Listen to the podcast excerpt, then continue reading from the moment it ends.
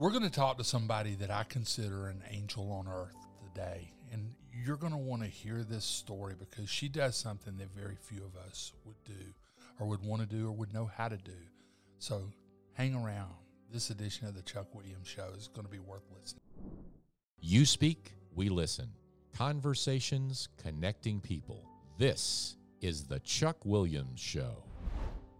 I didn't use that intro lightly. I do consider my guest, Pat Frey, who's the director of Home for Good, a United Way agency that deals with homeless, an angel on earth. She, we all ride by homeless people in our town or walk by them, we ride by them in our cars. Pat gets out, and part of her job is to help the homeless people find housing and find a way in many cases. Pat, thank you for joining us. Thank you for having me very much. You know, I'm very familiar with your work because I've been covering you for what five. You started in 14, right? No, actually in 16, January of 16. Okay, so I've been. Who was your predecessor? Um, Christy Beavis was the she exec left, director. and she left prior. Columbus, and you stepped into Home for Good five years ago. What do you know about homelessness in Columbus that the rest of us need to know? That on any given day, it could be any of us. Um, if nothing else, we've been we've learned over the past 18 months that it takes just one incident that the our rug the rug is pulled out from underneath us. Homelessness is not um, what, or the face of homelessness is not what people think it is. Uh, the numbers of families experiencing homelessness is um, unfortunately higher than it's ever been in our community and around the country. It is the largest growing segment of the population. And it's because of not just the past 18 months to two years, but it's years and years. You're and talking years. about COVID. I'm talking about COVID, and prior to that, the the lack of affordable housing, and rising rising uh, rental rates, uh, just income not keeping up. Those that are living at or below the poverty level, um, you know, we just had the, the the American Relief Plan that has helped raise some children out of poverty, and that's a wonderful thing. But that's going to be a short lived we have to take a look at our entire system and at how we deal with housing and education and income and employment and childcare and healthcare and all of it as all of it is interconnected. There is not one person who has not been affected by each one of those. Do you feel like Don Quixote? Sometimes, yeah.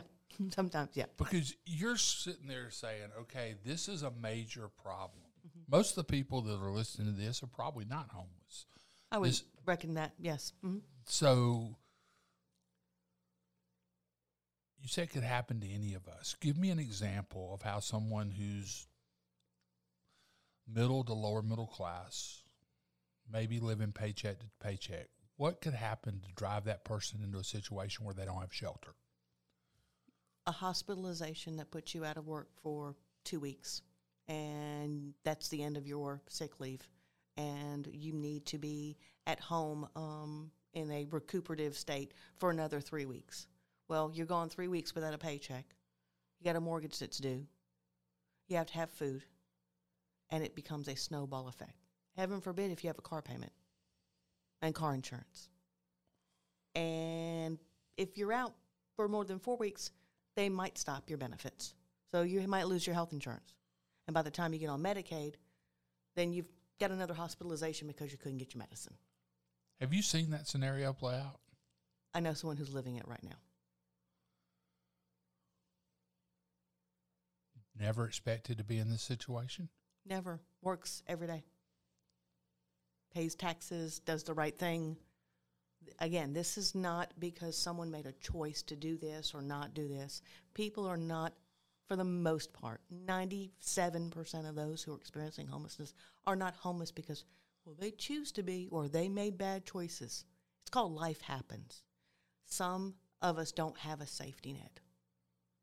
I was always blessed in my life to have a safety net mine were blessed to have a safety net of people we could go to wrap around us to, to get us through. Not everyone has that.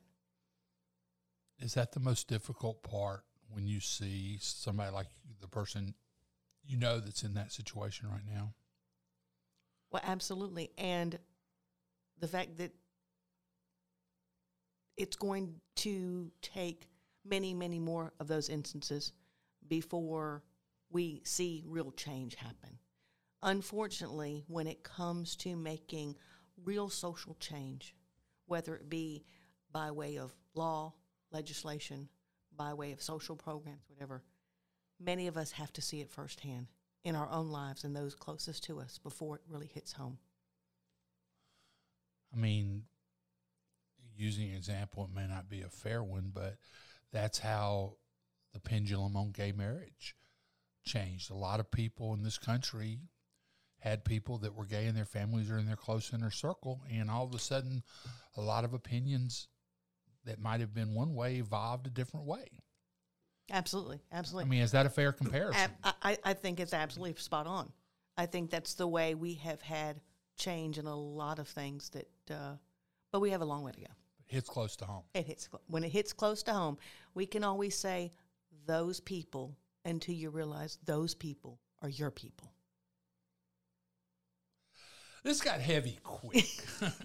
um, and I, homelessness is a heavy topic. It is. How did you? I mean, you traditionally weren't a social worker per se. You weren't in the homelessness business until five years ago. What? How did you end up here doing? First of all, tell me what Home for Good do, does, and then let's say how'd you get there? Home for Good was established back in 2012 as the overarching community agency to implement the 10 year plan that ended homelessness.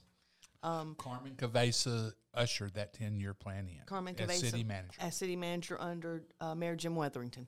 Absolutely. Yep. So we were we were brought about to implement that plan. Well, that that plan has morphed and grown and changed dramatically since then. So our overarching goal and mission is to make sure we're connecting those who are experiencing homelessness with the service providers that can provide housing and the wraparound services so they can get immediate and long term uh, resolution to their housing needs and sustain their housing long term. Bottom line, So that's what you do. You help people make connections. connections to get in. How many people has Home for Good helped in your five year tenure? How many of you gotten it? You you you use a variety of methods too. You use uh, Section Eight vouchers. You use Yeah. Uh, pro, you use uh, ph- philanthropic monies. You use a little bit of everything, right? We have we have diversified and we continue to try and diversify our, our funding streams throughout our community. Home for Good, again, being just the organization that helps make the connections, but helping other providers to have access to funding that they didn't have, to help with match, to help with technical assistance so they can get it, to help with reporting to federal and state agencies so that they qualify for funding. Uh, there, there have been hundreds. I, I you know, on, on, on any given month, there are, you know, six or seven people being housed directly by Home for Good, and our other providers are, are doing about the same. So we, we have made a huge dent um, in those experiencing homelessness, but we're, we're always going to have we're always going to have someone who's going to who's going to get into that spot where, where they're going to lose their housing. But the key is to be able to turn them around within 30 days. If we can turn it from losing housing to rehoused within 30 days, the likelihood of that person and their family re-entering that homeless service uh, realm is, is is just about zero.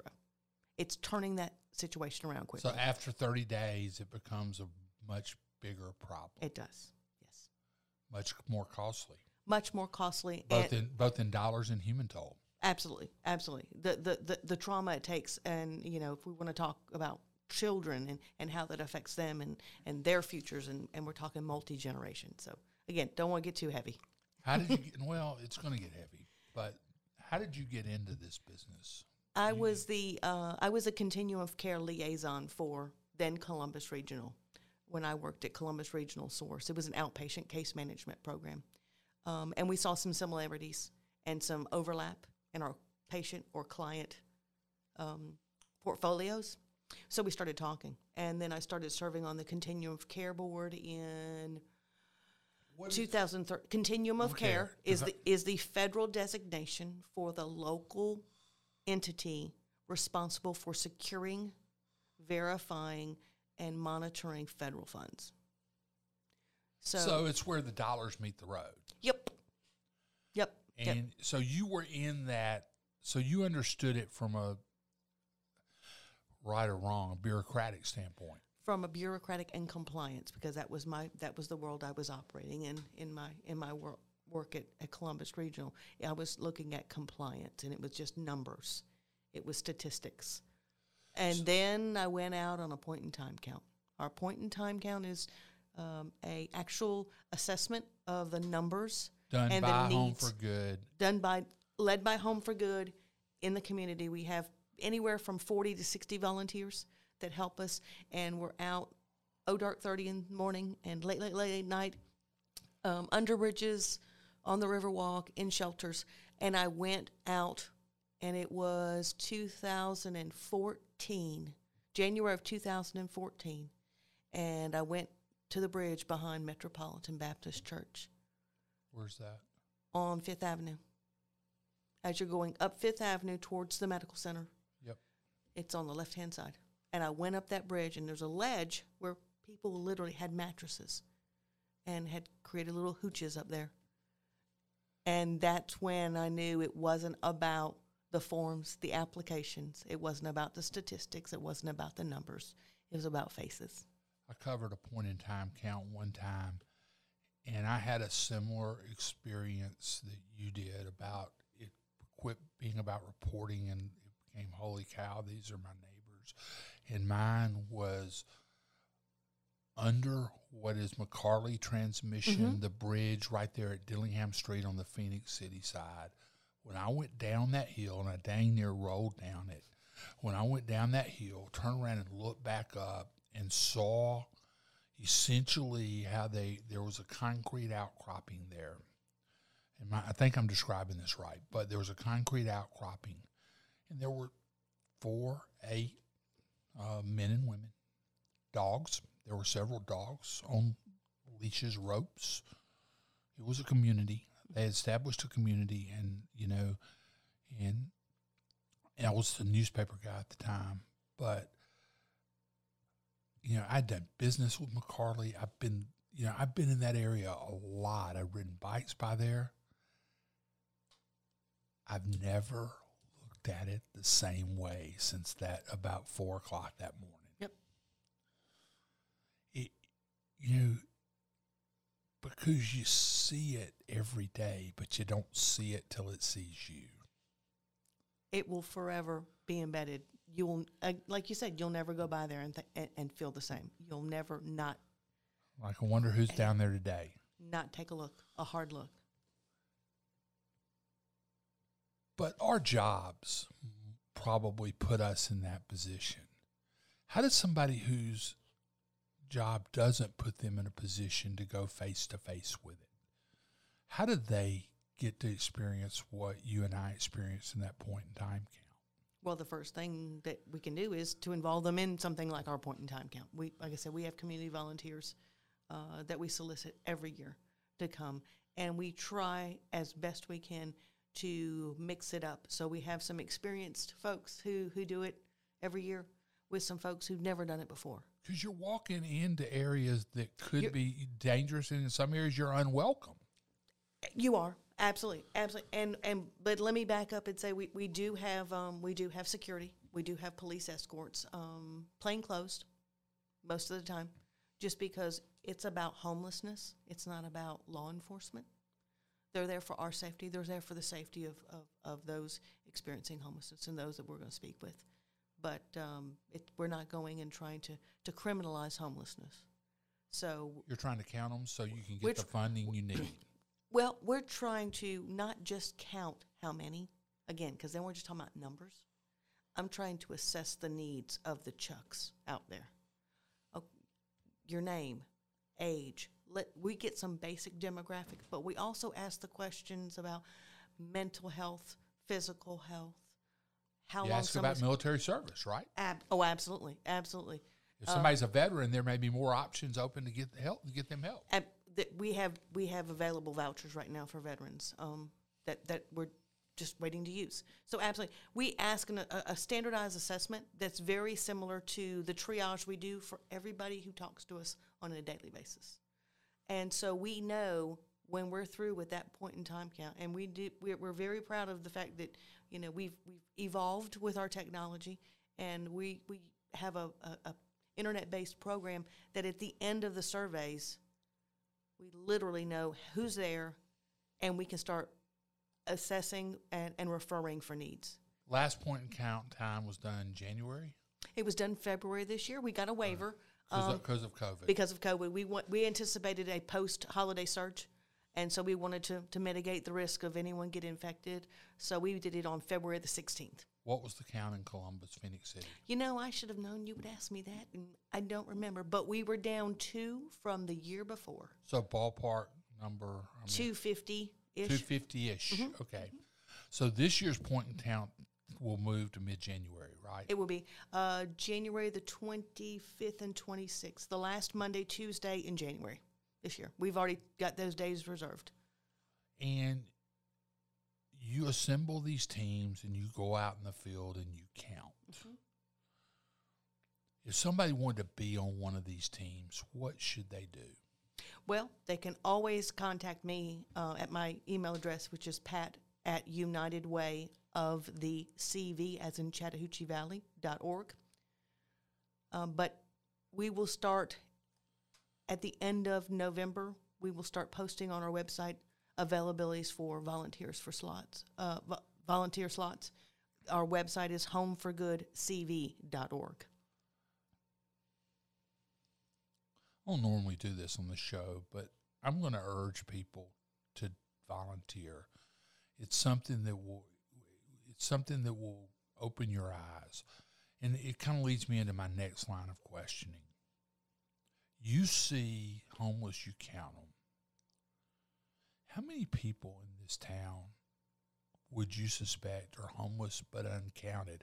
People that are couch surfing on a family or friends um, couch, or people that may be in that 30 day period you talked about a minute ago where they they're out of a house they've been evicted they may be in their car until they can get another check and, and go get another place I, I would say we're looking at, at double what we count as a that are literally homeless is the 250. We're probably looking at double of that. That's couch surfing and, and the, if not more. Um, so 500 plus yeah. That being said, um, thankfully, as a result of CARES funding that has, has been allocated to our, our region, um, we can even help with those. If someone's in a situation that's going to be, they're either going to be evicted um, or they're going to have to leave their current residence within the next 14 days, there, there are programs uh, through ER, ESG prevention that can help them. esg It's Emergency Solutions Grant. It comes through the state of Georgia. It was part of the CARES funding that was uh, awarded last March or, or, or passed Congress last March. you served on a commission appointed by governor kemp Yes, sir. that looked at homelessness across the state during covid Yes, sir. Um, you represented Columbus and the Chattahoochee Valley on that. What did you learn? That little old Columbus, Georgia, is uh, is pretty much on the ball. We were we were active and doing things one day after we went into an emergency, uh, you know, stay at home order. That happened on that Friday, I believe it was the 13th, and on the 16th, the homeless service providers, our service, all of our other service pro- uh, fellows, Is that like Homeless Resource Network? Homeless Resource Network, Salvation Army, Open Door, Safe House Ministries, Feeding the Valley. We all started chatting. Hope Harbor, what do you need? What what what can I help you with? Who and we started doing bulk shopping.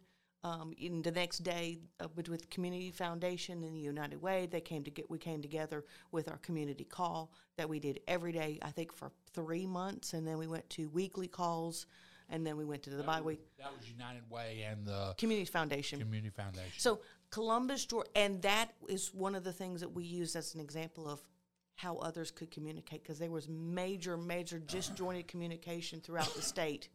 We, we, we, we led we led the we led the state in that. So you felt better about our efforts after seeing it on the compared to other parts of the state. That's a polite way of putting it. Yes, sir.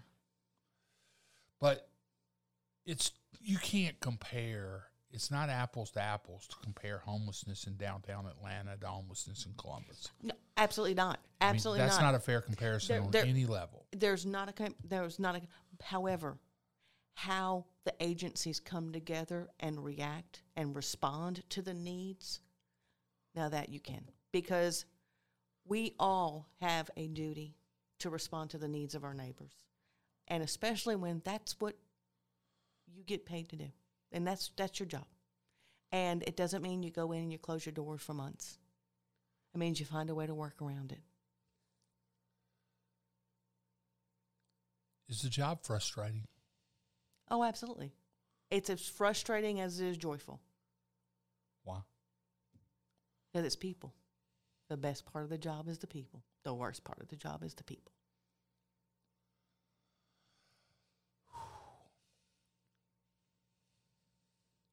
people.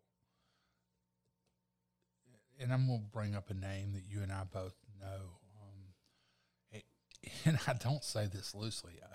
A friend of mine was ho- homeless, Jerry. Um, and Jerry passed away a couple of years ago, but he was truly a friend of mine. I sat and had coffee with him. I talked to him in various states of, of being there was a homeless guy who was my friend, but there was nothing I could do about his homelessness. And I mean, I know people tried to help him, and it didn't just didn't work out. I mean, and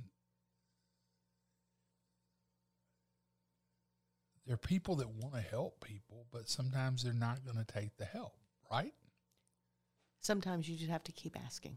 You keep asking. You keep asking. And and and Jerry's one of those cases. There's another gentleman I see about three times a week, and I'm not going to call his name. Are you ready? No, ma'am. I'll let you know, Miss Pat. All right. See you in a couple days. And that that's our Will you, relationship. will you go back and ask again for the end of the week? Oh yeah, it's only Tuesday. I'll see him at least twice more. At some point, will he seek help? Is there a bottom? I don't honestly know the answer to that. Because we can want for others, but they have to want for themselves. All of us do. Our, our, our, you know, if I can look at myself and say, oh, I should do this and I should do that. Well, it's a matter of whether I'm going to do it, whether someone wants me to do it or not. Okay, I'm going to ask this and ask you to percent percentify it. Not a word, but it is on the Chuck Williams show. I'm going to ask you to put percentages on it. And homeless people with certain okay, how many homeless people are have been incarcerated or repeat offenders types? Ironically, you asked me that because I was doing statistics on Saturday for a report that we're putting together. Last year, I didn't know that.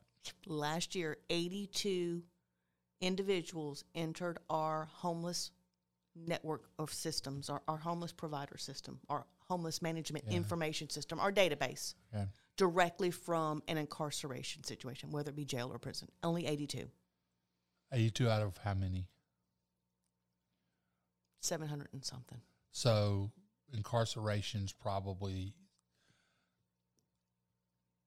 yeah six. Yeah. four and a half to seven percent Yeah. somewhere in there Okay. if i do the math How many of the how many of the homeless people have diagnosed mental illness? no more than the general population and i'll take it one further See, If- I would argue that with you, but tell me why I'm wrong. because you're medicated or I'm medicated, I have access to services and I have a support network that's not that's not going to allow me not to take my beds. That's not going to let, allow me to fall through the cracks. We have I I- I've looked up on many many many occasions because I often get the question, well, how many of those experiencing homelessness have um, drug addiction or mental health problems? So yeah, it's no different than the person who leaves their office, gets in their car, drives home, has dinner, and takes their Prozac with a glass of Chardonnay. So if I ask the thing, same thing about substance abuse, you're going to give me the same answer. Yes, sir. Yes, sir. Is that somewhere where the general public has the wrong perception of homelessness? The only difference in the person, again, sitting at the dining room table and the person sitting on the bench is that one has shelter and one doesn't. There, but for the grace of God, go I. You know, there before there for the grace of God go I. I mean, that's you know that you know. Some people aren't going to want to hear that but it, it's true, right? It's a, it's accurate. There's, um, it's amazing when You know, we do been- we do do amazing here in Columbus. yes. when when when you sit back and you see how the the the people who we are supposedly serving are giving us more of an education on who we really are than we're ever doing anything for them. So you're saying you learn from the people that you reach out that that come into your path in your employment every day. And we're not going to learn how to fix it unless we have the person who's in the middle of it.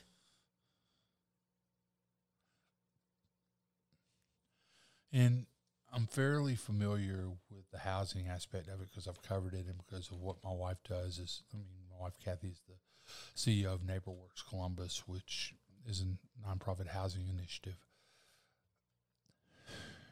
How how severe is the affordable housing issue in Columbus? I know Kathy quotes the numbers all the time. It's really, really, really, really hard to find an affordable unit right now. And it's literally, we are pre leasing when people are still in homes. We are working with landlords. Thankfully, um, we have a really um, wonderful relationship with lots of independent landlords as well as corporate, you know, the management companies. You're talking and about Home for Good. Yes, and and and many of our community partners. Again, it's we're we're really trying to make sure that we we as a community have a certain standard for how we as service providers handle case management for our clients, handle relations with our landlords, and this so that everyone has the same expectation. Also, then it goes both ways. Um, but we we have landlords say, "Hey, I know I might have a unit coming available in two months. We will have two or three people looking in that one unit." It's tough. These- It's tough. And these are people that you're trying to keep out of homelessness. Or who who are in our emergency shelter um, right now, and and so normally our emergency shelter was twenty eight to thirty days. 120 average right now. Say that again.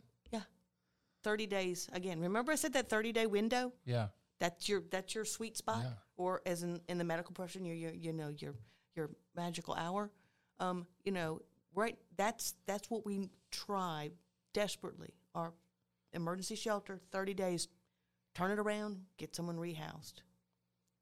It's averaging 120 days right now, so it's four times, four times. And is is lack of affordable housing the reason for that? One of the reasons. It's it's it's the largest reason. what are some of the other reasons? Well, the lack of affordable housing allows the landlord to be choosier too. And and we have a a, a generation of, of people, or I should not say a generation. We have had over the past year more uh, more of our clients that have had decades of bad rental history, credit history, and those kinds of things. This is issues stacked on issues. Yep. Again, no no one thing has caused it. Yep. If somebody made you czar of the world, which I can't understand why anybody would want to do that, but if somebody made you czar of the world, sorry, um, uh, and you could fix one thing to fix the homelessness problem in Columbus and throughout Georgia and across the country, what would you do? Wow. Um, I I think I think I would start with families not giving up on each other. It starts that close to home. Starts that close to home.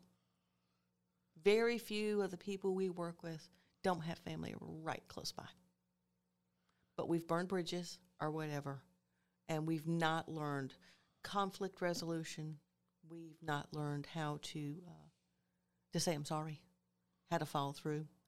Uh, we've we've become a instant gratification throwaway society. And part of the thing we're throwing away is people. Yep. And you see those people every day. Yes, we do. Has there been a point in the last five years when you've been doing this when you've just said, What am I thinking? Why am I doing this? I, probably about once a month. Probably about once a month. When it gets to be, when it gets to be that no matter what you do, this situation is not changing anytime soon. And you could go back to a cubicle at Columbus Regional, Piedmont Columbus Regional, and count numbers. Yeah. But, you know, but people, certain people, and you see them throughout the community, people that choose to step into the arena and deal with these systemic societal problems usually are doing it for deeply personal reasons. Would you agree with that? Absolutely. Do you have to understand the problem to fix it? I think at some level you do. Um, However, I don't think that you have to have the perfect solution. I don't think I think what what troubles most of us and how why we end up banging our heads against the wall is we're so worried about getting it perfect that we do nothing. is perfect the enemy of good? There you go. I mean, I've heard that. I've heard that phrase my whole life. Perfect is the Absolutely. enemy of That's the one I was looking for. Couldn't come up with it. and you you you mentioned you know people who step into the arena and do this. You know, uh, on many uh, many occasions, uh, my those who know me know my dining room table at my house is is is a conversation hub, and it's been that way my entire life. And how many times uh, it's well, well, why don't you just give do this or just do that or I don't understand why you don't just well because you know sometimes it's about not fixing today but planting the seed to make changes that are going to come down the road. This did not this this this homelessness issue like every other of the many myriad of, of, of things that we're dealing with, not only in our community, across the country and across the world right now, are, are not overnight phenomenons. So they're not going to go away overnight. But we need to start planting those seeds of, of change now for my grandchildren and their children. When you finish this job 10, 15, however many more years you go, homelessness is still going to be a problem. Mm-hmm. How do you rectify that you're not going to be able to work yourself out of a job? There's going to have to be somebody come in behind you and, and replace you. Will I make it easier? Will I make will I have improved someone's life? Will I have made a difference in how we approach things and the way we help people to get the help they need? Uh, I think about it, you know, I worked in healthcare for many years. I didn't cure cancer, but there are people who are living longer and being able to live good lives. Um, so, yeah, okay, I'll take that.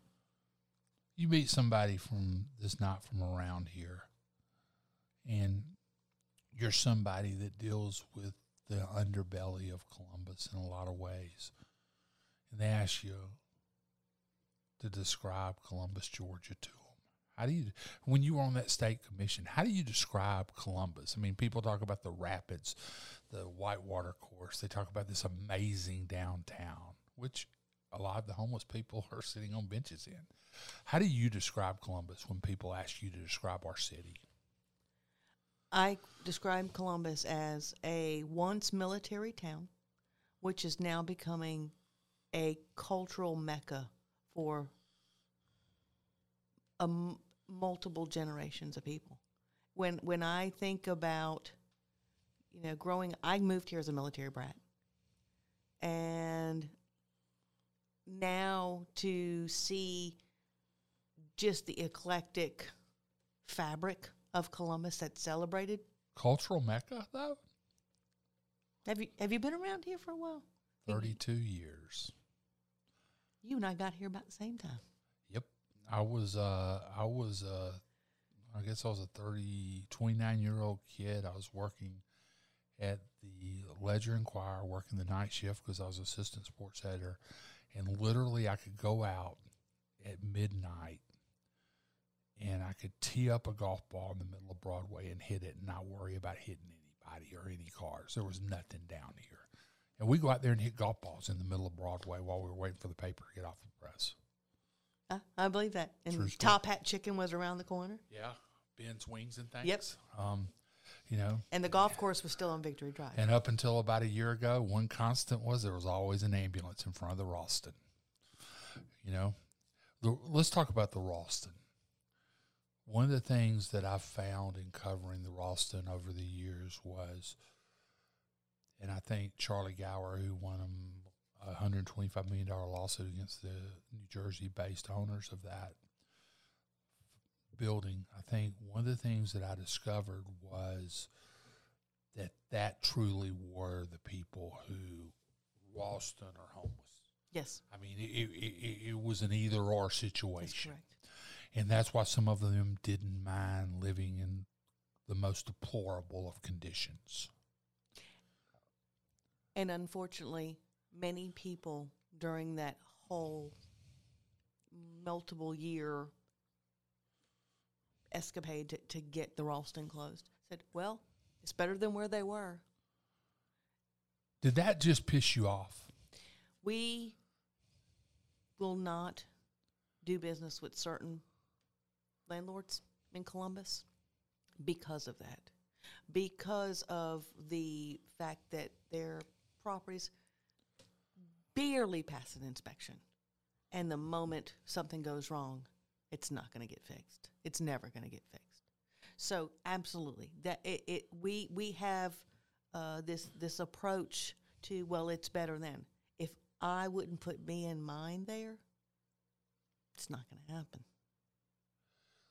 Do you remember the first time you walked in the Ralston and actually saw the conditions? Actually, I worked there. I went to the Ralston when I worked with Columbus Regional, and there was a time where we were not allowed to go above the first floor because of the conditions.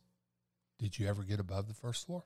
I did the first year, and after that, we could not go above the first floor. What'd you think? It was sickening. It was absolutely sickening. It was a safety hazard, unbelievable. I had nightmares about what would happen if there was a fire, a real fire. I mean, the fire station's two blocks away, and there's nothing they could have done No. at Park. Absolutely not. It was over. You know, we're fortunate that didn't happen. Absolutely. I'm- and and again, we we talked about When I what, say we're talking about the community. right. Wh- wh- when we talk about what homelessness looks like, there there was two gentlemen that lived there, and both of those gentlemen retired from the medical center. They worked in food service for thirty plus years. They did all the right things. They paid their taxes and everything else, and that is where they ended up. Well, it's the best we can do. I'm glad to know that one of them actually now is a homeowner on Fourth Avenue in the new in the in the new na- uh, neighbor- neighborhoods. Columbus.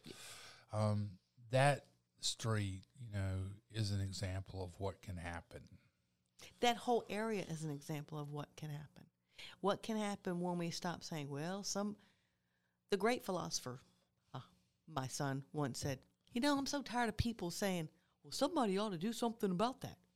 Maybe that somebody's you. Maybe that somebody's you. And there are some of us that say, okay, well, let's do it. May not be perfect. It's not going to be for everybody. nothing's going to be for everybody. But we're heading in a in a positive direction, and that same thing that's going on in in, in the area over there at Fox Elementary in the Bibb Village can absolutely can go on in every community The senior living facility that's over there now. Absolutely. It's you know it's interesting, and my wife has been involved in much of that. As have a number of others, but you know when I'll I've been riding down Fourth Avenue with her, you know, from the time before they did anything to now. Covered a murder trial where where that street was Yep. front and center, you know, and I'm, I couldn't be more proud of her, and you know, and what they've done. But you know, there are people that step in the arena, and you're you're kind of the prime example of that. Well, a prime example of that to me because you could be doing something else, but you're sitting there, you're fighting a dragon you probably are never going to slay. That's okay. He'll limp. He'll be limping when he finished dealing with me. So, what do you do to relax after you end up making dragons limp? Well, I have five gran- grandchildren that keep me busy, and uh, believe it or not, I I'm the little old lady sit, sits and knits and crochets and sews. So Is there some satisfaction in mending and creating blankets? it's amazing because I, I I've many times have seen the correlation between taking either a piece of yarn or a piece of fabric and c- making transforming it very similar to what I do at work.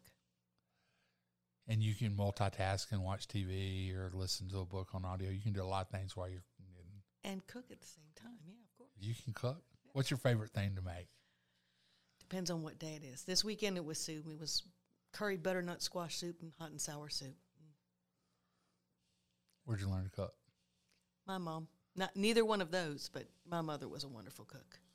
But So my, my mother was a, was was was German. My father was Irish, so we had a lot of lots of pot roasts and sauerkraut and potatoes. I, I go more to the, the Asian and Thai flair. Oh, wow. What do you What do your grandkids call you? Nana, Nana. I'm Nana. What are their ages? 15, 12, 12, 8, and uh, 2. What is it about being a grandmom or grandfather that it you know, we're probably at very similar stations in life that you just you look at the world so differently when you get those kids, those grandkids. The grandkids is it because they are the hope that they are the future? Is that part of it as a grandmom? And I will do anything to make it better for them. Yep. I bet you will. I bet you're a pretty fierce grandma. but I bet I'm but- not going to let you talk to him. Nana, I like that. Well, we're we have just gone through an episode of the Chuck Williams show. We're at a point now in the show, and I didn't tell you this was coming because this will be interesting. Uh, I call it "Turn the Tables." Um, I've been asking you questions for forty-five minutes. Got anything you want to ask me? oh, wow. So you came to Columbus from where? Montgomery, Alabama. But you're originally from Troy, right? You follow? You follow. That's right. Okay. So how did you and Kathy meet?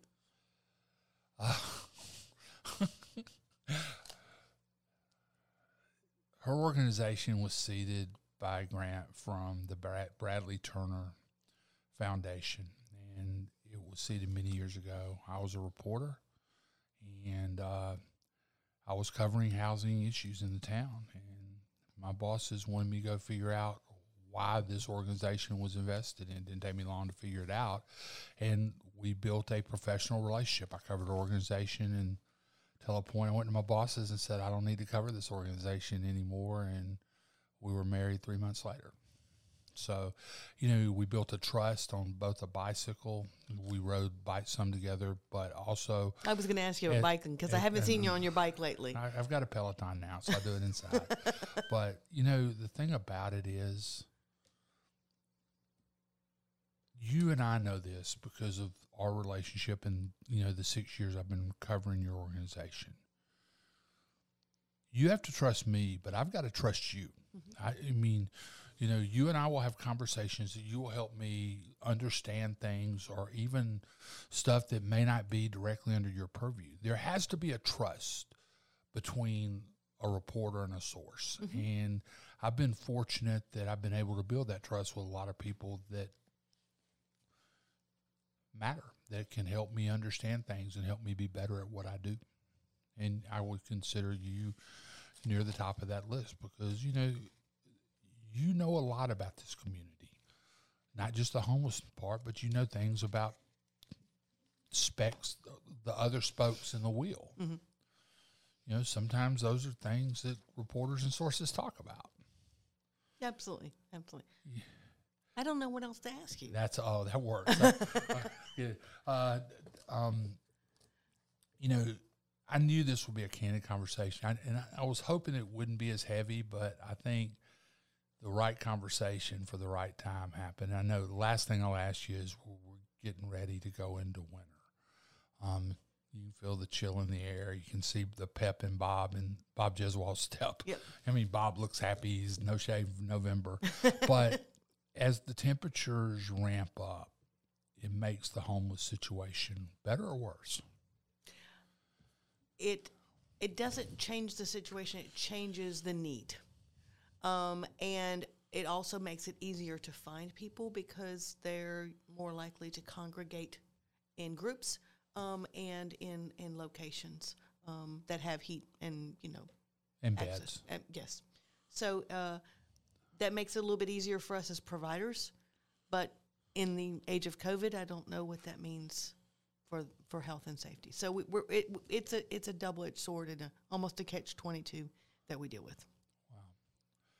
Well, you do you do do the Lord's work, and thank you for your role you play to make our community a better place to live, work, and play for the least among us. That's there's a special place for some pe- people like that do what you do. Well, we've hit the point now. Dylan Hanson, our director, Dylan is my right hand man. Um, we're at the point now where you can see the Chuck Williams show or watch it listen to it on Tuesdays on WRBL.com from 7 to 8, and it's available on replay any other time after that. It's also available as a traditional podcast, no video, so you don't have to look at Pat and I, but that can be on uh, Spotify, iHeart, and Apple. Okay, that's good. And then social media. We all know we're all social media creatures. It's been interesting to watch all the news about Facebook and the algorithms and the politics of it. It's been fascinating news on social media in the last couple of weeks. So you can get me on Twitter at Chuck Williams, on Facebook, Chuck Williams, WRBL, and on Instagram, Chuck Williams 0999.